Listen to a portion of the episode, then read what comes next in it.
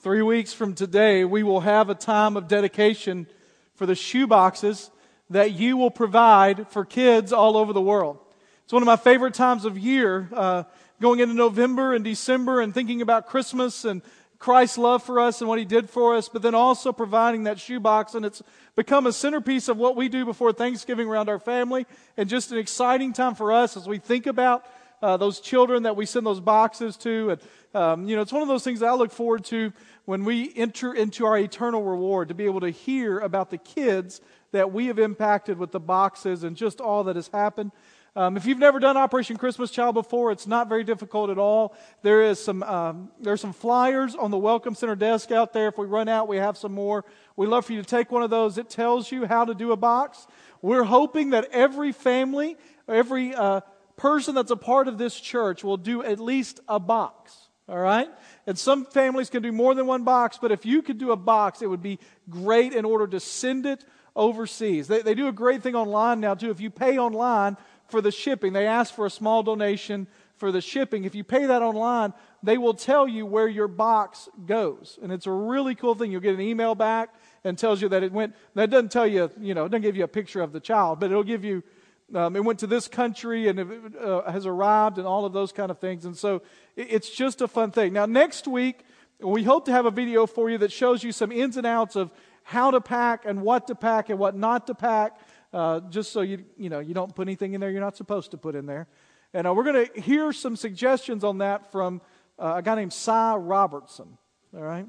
So if you're a Duck Dynasty fan, Uncle Si has uh, he tried to pack a shoebox this year and did not always accomplish his task. And so we're going to look at that next week. So you can look forward to that. Take your Bibles, turn to Ephesians chapter 4. If you don't have a Bible with you, uh, all the scripture will be up on the screen today. And we're continuing a series of messages looking at who we are in Christ, uh, asking the question, who do you think you are? And every week we're filling in this blank with I am. And, and the basic conviction we have is this that when you know who you are, you will know what you're supposed to do.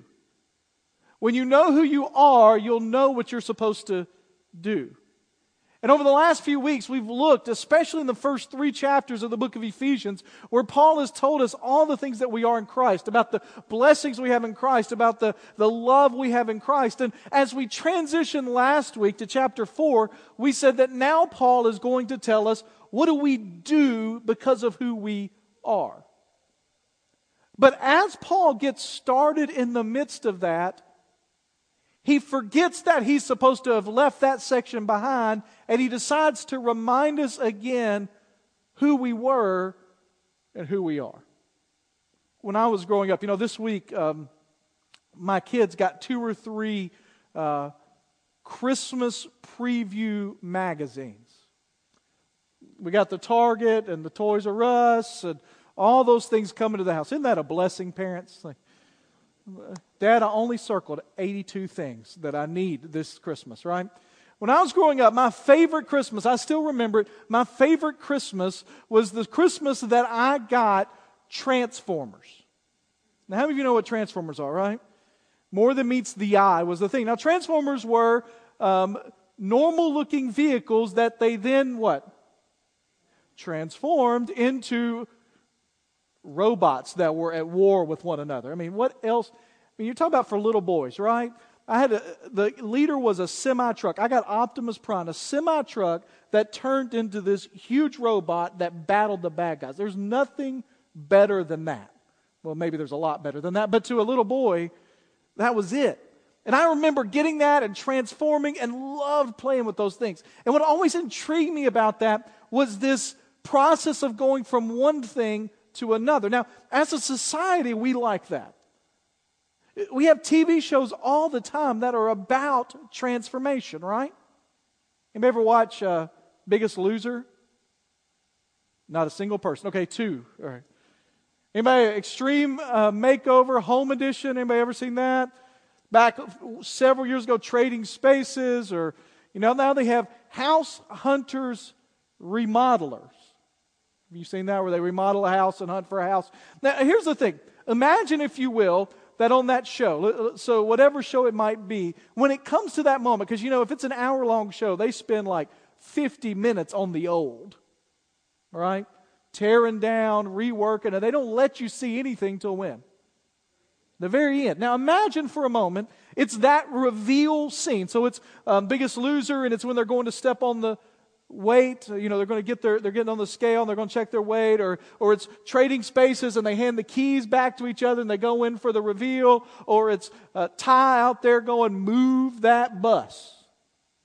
Okay? And imagine for a moment when they moved that bus, when they stepped on that scale, when they traded those keys, that everything was exactly like it was before. Wouldn't be a very good show, would it? Imagine on Oprah when they do the, you know, the makeovers. They lifted the curtain and the woman looked exactly, they never make over men, by the way, on those shows, but you look, looked exactly the same. So there was no transformation, there was no makeover, there was no biggest loser. It's all the same. Here's what Paul's going to do in this part of Ephesians he's going to remind the people of Ephesus that as believers in Jesus Christ, one of the traits of who we are is that we are transformed.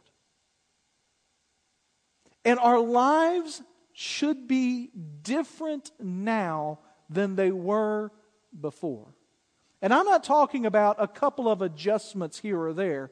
We're talking about a complete renovation, a complete makeover, a complete transformation of who we are.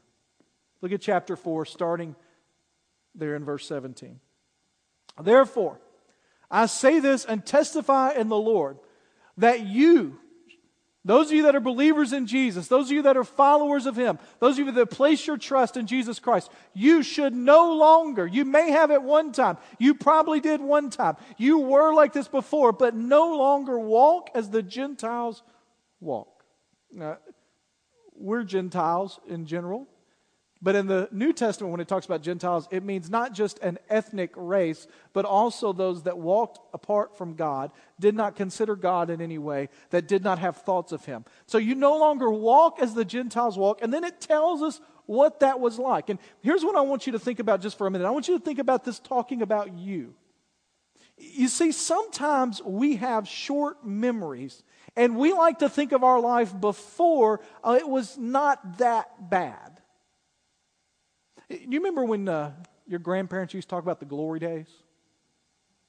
Right? And they talk about how great it was in the glory days. And yet, in the glory days, they didn't like it then either. And sometimes we have short term memories and we think, oh, back when I was 15 or 25 or 35 or 40, that's when it was good. And if we went back to that time, we would realize it was just as messy as it is now. Sometimes in our faith, even, we have gotten so comfortable with who we are, we forget who we were. he says, This is who they were. First of all, Gentiles walk. That means how they live, that means how they operate, that's how they act. They walk in the futility of their thoughts. What does the word futility mean? waste of time, useless. He says, whatever they were thinking, whatever they thought was right, was futile. It was a waste of time. It was useless. It wasn't correct. What they thought was right was wrong. What they thought was wrong was right. That if you have to realize before Jesus Christ came into your life and took over, what you thought was completely useless. Well, that's fun, isn't it? You were wrong. How many of you like to be wrong? Yeah, that's what I thought, all right? How many of you have spouses that like to be wrong? How many of you have spouses you like to tell that they're wrong, all right? There's a difference, right?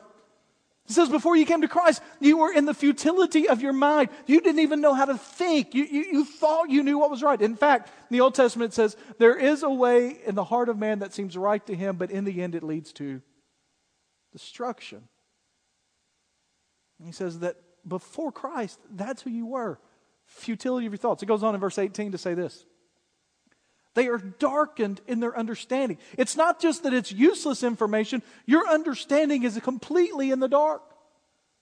Did anybody's lights go out the other night? Halloween night. Isn't that a great night for the lights to go out? If you're stayed on, I don't want to hear about it, all right? We had in our house, it was Halloween night on Thursday, which meant it was a, a, Mother's Day out day for both of our girls. Our boys have been in school all day. Um, we had decided on Wednesday, because of the rain chances and all that was happening, we were going to have representatives at Rivergate Mall for what the city was doing. And then we were going to do, in 24 hours, we were going to decide to plan and accomplish a fall festival here at the church. And so Thursday was a I mean, literally, we walked out of here about 7:30, and it felt like it was like two in the morning. Now, we got home, and our 15 month old Ava had not apparently napped very well at Mother's Day out. I don't know if you've experienced a 15, 15 month old lately without a nap. That is not a pleasant experience. If you add to that the fact that she had been through, we can estimate about three or four roller coaster cycles of sugar highs and crashes. And about 8:15, it was bedtime, and as we're getting everybody corralled to go to bed, now in the immediate aftermath, what was kind of funny was um, we didn't know where Ava was. I mean, we knew where she was when the lights went out, but it was dark, right? I mean, you, those of you, it was not like kind of dark, it was dark. I mean, it's storming outside, cloudy, no moon, no street lights. It was just dark. Susan was on her hands and knees crawling around trying to find Ava. Ava's tripping over buckets of candy in the middle of the thing, and I'm looking for flashlights. And, you know, you never know where those things are. They, we put them in the same spot every time, and somehow they're not there when we need them. And all I could think about when I was reading this passage again this morning is those moments of absolute confusion in the darkness.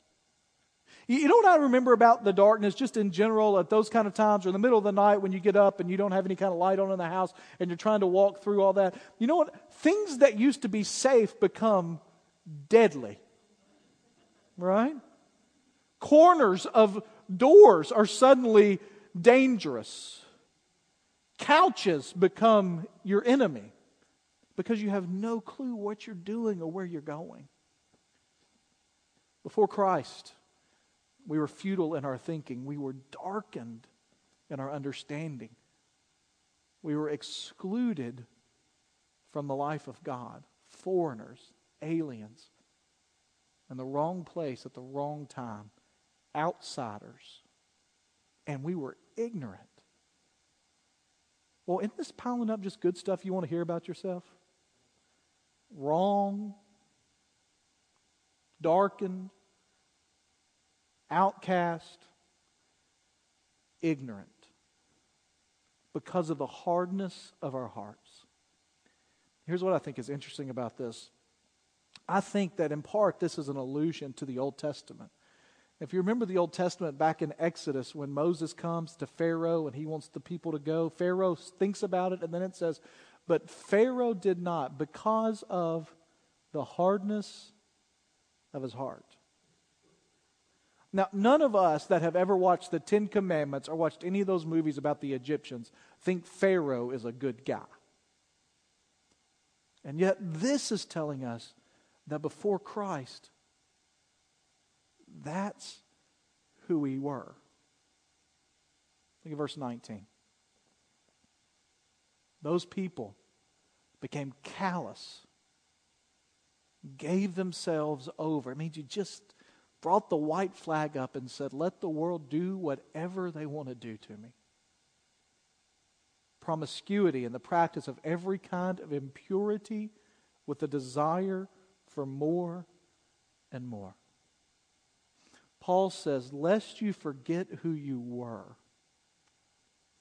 You were wrong, pig headed, ignorant, fooled, in the dark, outcast, with hard hearts who had completely given up to the enemies of God. Now, some of you here goes, that was not me. I was a good kid. I just, you know, I grew up in church and things were all right. And I just decided one Sunday I'd just walk the aisle and everything would be all right. For some of you, it's not hard to remember that because it's pretty recent. You go, I know exactly what you're saying. That's who I was two weeks ago or two years ago. Or I don't have any illusions about what used to be. I remember. But Paul says all of us that were without Christ, no matter the level which it showed in our lives, were all in the exact same place, distant and separated from Him. It doesn't matter if everybody in town knew that you were distant and separated, or if you fooled everybody into thinking you weren't. We were all in the same boat. And then verse 20 starts with one of the most beautiful words in the English language or the original Greek, which is, but.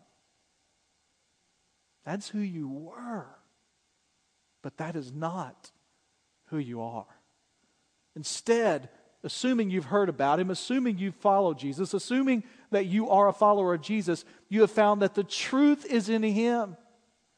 And you have taken off the former way of life. You have taken off the old self. The word there literally means to strip yourself of, like clothing, to take it off, to remove it, to do away with it. But it's more than just, hey, I took it off and I put it down and I'll go pick it up later. It is you took it off and you disposed of it and got rid of it and don't want anything to do with it again. That old self that was corrupted by deceitful desires. Verse 23 goes on. And now you are being renewed in the spirit of your minds. You have put on the new self, the one created according to God's likeness and righteous and purity of the truth. And he says, now that's who you were. That's not who you are, but it's who you were. And what he is saying to us is if you're a follower of Jesus Christ, your life has been rescued from the old and brought into the new. You have been transformed into a brand new creature. It is not your old self, it is completely you. And then Paul's going to do kind of a synopsis of the entire book of Ephesians for us because when he gets through telling us in verse 24 who we are, He's going to start in verse 25 to say, then this is how you ought to act. Since. I love the way he just kind of says, I mean, I know you've already put away lying. You don't even do falsehood anymore. he's going to tell us some things to watch out for. And I just want you to I want you to almost create a checklist there and ask yourself the question how are you in putting on the new self when it comes to these areas? The first one is that we speak the truth, each one to his neighbor. The, the idea here is that we are truthful in our interactions with one another and the way that we talk to and about each other. Now, it covers a couple of things, but one of the main things that it covers here is gossip. Aren't you glad we don't struggle with that anymore? You know what gossip is, right? It's basically talking about another person to another person and not the person. Used to be the only way you could really gossip was to find somebody else and talk to them in person. But as technology has changed, gossip has spread. So now we can talk about it on the phone, through text, on Facebook, through Twitter, we can even talk about it on Facebook and Twitter without people knowing that's what we're doing, but we're still talking about them, and other people know we're talking about them, but other people, the person that it is we're talking about, may not know we're talking about them. All right? And suddenly, through post on our wall and subtweeting and phone calls and text messages and emails and conversations, we begin to spread things that are untrue and grievances we have about each other. And he says, Don't do that. Because we're all members of one another, we're all together. This is all in this together. Why would we talk about each other? He says, if you're a follower of Jesus Christ, isn't this interesting? The first thing he says when he talks about what it looks like to live as if the new person is in us, the first thing he talks about is how we use our words. It's James, the brother of Jesus, that says, We have learned to control all kinds of things in this world, and yet no one has considered how to control the tongue. You ever said something you wish you could take back? You ever said something and it's almost like you wish you could catch it coming out of your mouth? Like as it's leaving, ah, it's gone. This is not, I mean, this is, but what's interesting is that used to, the only way, like I said, that could happen is verbally, but now it's happening. Do you know that, that companies are now hiring profilers when they hire people that all their job is is to search your social media to see what you've said? Whether you protected it or not. Well, that's going to be fun for some people coming up. If you're on Twitter, by the way, every tweet you've ever put is being put in the Library of Congress. I hope that if our civilization dies out and somebody comes and finds us, they don't think that's who we really are, right? Speak truth to each other. So, the first way, this is interesting, the first way that we show that we're new creatures is that we speak truthfully to one another. We don't gossip, we don't talk about, we don't spread falsehood, we don't spread rumors. We just talk honestly with one another in love. Second thing is, we get angry. That's what it says, isn't it? Do you know that for centuries, and I, I, mean that literally, centuries, commentators and interpreters and people that translate the Bible have tried to come up with a way that this doesn't say the words be angry. But you know what it says in the original Greek? Be angry. Do you realize that sometimes as Christians we need to get angry? Right? I mean, there are things that happen that we should be angry about. No one should be excited about the poor being taken advantage of, as Scripture tells us to hate, about God's name being blasphemed.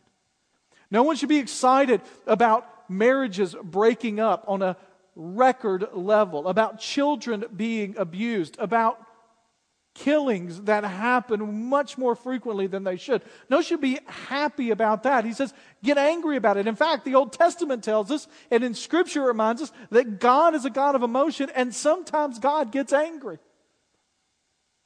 And to be honest, when I look at my life, God has every right to get angry at me on a regular basis. It is His grace and His mercy that prevents that anger most of the time. But the question is not how do you, whether or not you're going to get angry. The question is how do you handle it when you do? Be angry and yet do not sin. You see, for the problem for most of us is when we get angry, the first thing we do is we take it out on somebody else. We let it go or we bury it deep inside instead of working through it, praying through it, asking God, what would you have me to do to settle this? In fact, the second part of verse 26 reminds us that there is a time element to this, and it says, Don't let the sun go down on your anger. Now, people often give that as advice to couples, but the point here is if you let anger fester, it turns into more dangerous things. Anger with time is called bitterness. And there is no place for bitterness in the life of a believer. Don't let the sun go down on your anger, and don't give the devil an opportunity to be constantly on the watch for ways that you're allowing your life to be used by the enemy. So, if you're a new creation, he says, make sure you're speaking truth to one another. Make sure that you are angry about the things God would be angry about, but don't sin in that. Don't take that out. Don't let the sun, don't let it develop. Don't let it turn into bitterness. Don't let it grow in your life. And please make sure that the devil doesn't get an opportunity to use that in your life. Then verse 28 says this The thief must no longer steal. Instead, he must do honest work with his own hands so that he has something to share with anyone in need. It says if you are a follower of Jesus Christ, actually trying to live for him, that it means that you won't, in the process, take it easy. You won't be lazy. You will be continually productive in your life. Now, this is what I think is interesting. It says you must do honest work with your own hands. Why? To buy a bigger house? Is that what it says? Get better cars? Make sure kids got all 82 things in that wish list magazine he circled? Hypothetically. Is that what it says? What does it say? To share with anyone that may have need. You mean that there may be somebody that might profit off of my hard work? Yep. You mean that I might go out there and work hard and do everything I can and somebody else might benefit? If God calls you, yeah. That, that's not me talking, is it? I mean, it's kind of plain right there. Paul says, You go work hard so that if other people get in need, you can show the love of Christ to them by the way that you're able to give. You know, that is so foreign to the concept of our culture. But it says that that is how we live. That shows a newness in our life. We are trying to do honest work so that somebody else that has a need, and this is not the time for us to talk about, well, what's genuine need? It, we don't need to determine that at this moment. We just need to work in our lives to be able to help people understand the love of Christ through the way that we can give out of what God blesses us with because of the diligent work that we have done. It's not getting any easier, all right? Verse 29 no foul. The word there actually means rotten. It was used of wood that had rotted, it was used of food that had rotted. You ever had some food rot in your house? Don't you love it in the summertime when you realize you forgot to clean out the refrigerator until the day after the trash ran that week? And you clean it out and you go put it in that garbage and you think, oh, this is going to be fun come three or four days from now. And for the rest of the week, you just avoid that little area, right? He says, Don't let any rotten language come from your mouth. What does he mean by that? Well, it does mean in their culture profanity. What the culture kind of deems as profanity, don't that let that just be a part of your natural language. Don't let that be a native tongue. But it means more than that. It means also complaint and criticism, things that are rotten sounding, things that just don't sound good coming out of your mouth that just feel wrong. That sometimes it's that stuff that you get a little bit of a perverse pleasure from it leaving your mouth and going towards someone else. It says, but only use words that are good for building up someone in need. So it gives grace to those who hear. Do you notice a general theme here? Where's our life supposed to be directed when we're new? Is it about us or is it about those in need. Look at verse 30 and following. And don't grieve the Holy Spirit. Now, there are all kinds of discussions about that. I believe that the best understanding of that is to follow what it says immediately after that. that. The Holy Spirit is the one that sealed us. I think it means what has come before. If you are somebody that is not speaking truthfully, that is using gossip, if you're somebody that is not working hard, you're taking advantage of people, if you're somebody that is speaking with foul language, rotten language, that that is grieving the Holy Spirit. And I think that it's telling us after that is also if your life is filled with bitterness and anger and wrath and shouting and slander, malice, that that's grieving the Holy Spirit. That's not the same as blaspheming the Holy Spirit. It's not the same as testing the Holy Spirit or trying the Spirit of God. But it means here, grieving here literally means when you become disappointed in someone that you love. You ever had someone you love do something that just completely disappointed you? And the hurt that comes from that says, don't do that to the Holy Spirit. Live in a way that shows the newness of your life. Here's how he ends, verse 32. And this is the, the positive part of it. Be kind and compassionate to one another, forgiving one another, just as God also forgave you in Christ. This is what Paul's saying. Don't forget who you were. Because when we forget who we were, we sometimes bring the traits of who we were into our new life. But instead, your life ought to be filled with grace and compassion and forgiveness for those in need, for your brothers and sisters in Christ. So that means when you speak, speak words of gentleness and speak words of building up. If you have an issue with someone, speak directly to them. Don't speak about them, don't speak around them, but speak to them. Work hard so that in your labor you may gain things that might be able to use to show the love of God to those who are without. Don't let anything come out of your mouth that isn't good for building people up and helping people out. And learn to forgive other people.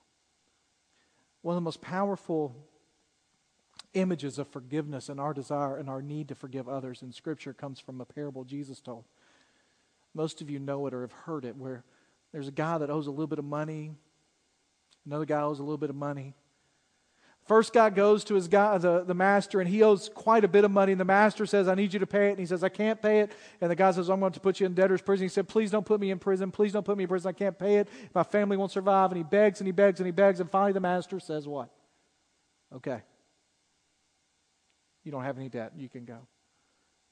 And that guy goes and he's got a guy that owes him a little bit of money and he says, I need the money. And he says, I can't give it to you. He says, Well, I'm going to have to put you in jail. And he says, No, I can't. And he begs and he begs and he begs and he begs. And the guy says, I don't care. You're going away. And the original master comes to him and demands it again and says, How can you not forgive when you've been forgiven?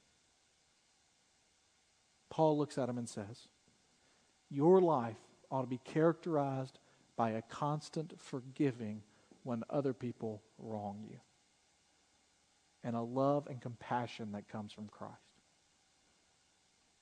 So here's the question this morning. We filled in that blank with the phrase, I am transformed. But does that speak to who you are? I'm not talking about slight alterations in your daily life. I'm talking about a major transformation of who you are in Christ. Has that happened for you? Have you seen that change? Have you experienced that change? I read this week, there's an article in Christianity Today about a, a commentator on the news. Uh, it's a Democratic commentator for the Fox News uh, channel, Kirsten Powers. And she talks, says that seven years ago, if you would have told her that she would be a believing Christian, she would have told you you were ridiculous, nuts. And she says she remembers she moved to New York City, and, and one of the things that happened is she started dating this guy. And one of the things on her list of things she would not want in a guy is somebody that was religious. But it said it just happened. We talked, we got, and she said it just became that thing I overlooked. He went to church, I just overlook it. And one day he said to her, Hey, I'd like for you to go to church with me. And she said, I really want to. Goes, Well, it's important to me. Could you just go once? And so she went once, and she said, I sat there and thought, This is kind of crazy. She grew up in Episcopal church, and it went to a church in New York City where they were pray, playing loud instruments and singing songs she never heard. She thought, What? I don't even understand what's going on here. And said it was all there until the preacher got up and started to preach. And as he started to preach, things started getting really confusing for her because she liked what he was saying. And she said, I started finding myself wanting to go back just to hear that message, but I kept saying, if he would just quit talking about Jesus, he wouldn't ruin the message. Because I thought he was, she said, I thought he was great, except at the end he'd always bring it back to Jesus. Like, just leave that part off, it'll be good. And she says one time, she began to think more and more about these things. And one time she was on a trip to Thailand, and she said, literally, as she was laying in bed that night, she had a vision that Jesus came to her and said, It's time. And she said, I'm the kind of person that doesn't even believe that stuff happens. Went back to New York. She said on the phone call before we got there, my boyfriend broke up with me, which I thought was great because now I got to go to this church and find out what's going on. And she went to this church. She talked to another guy. Said, "Get in a Bible study." She goes, "I don't do Bible studies. That's what crazy people do. I don't do that." But she went one time, and she says, "I walked out and as I walked out of that Bible study, everything changed in a moment. What was dark was now light. What was dull was now vibrant. It all changed. And she said, The hound of heaven tracked me down whether I wanted it or not. Have you been transformed, or did you just say something and fill out a card in order to say that I'm a part of something? But your life indifferent. Let's pray.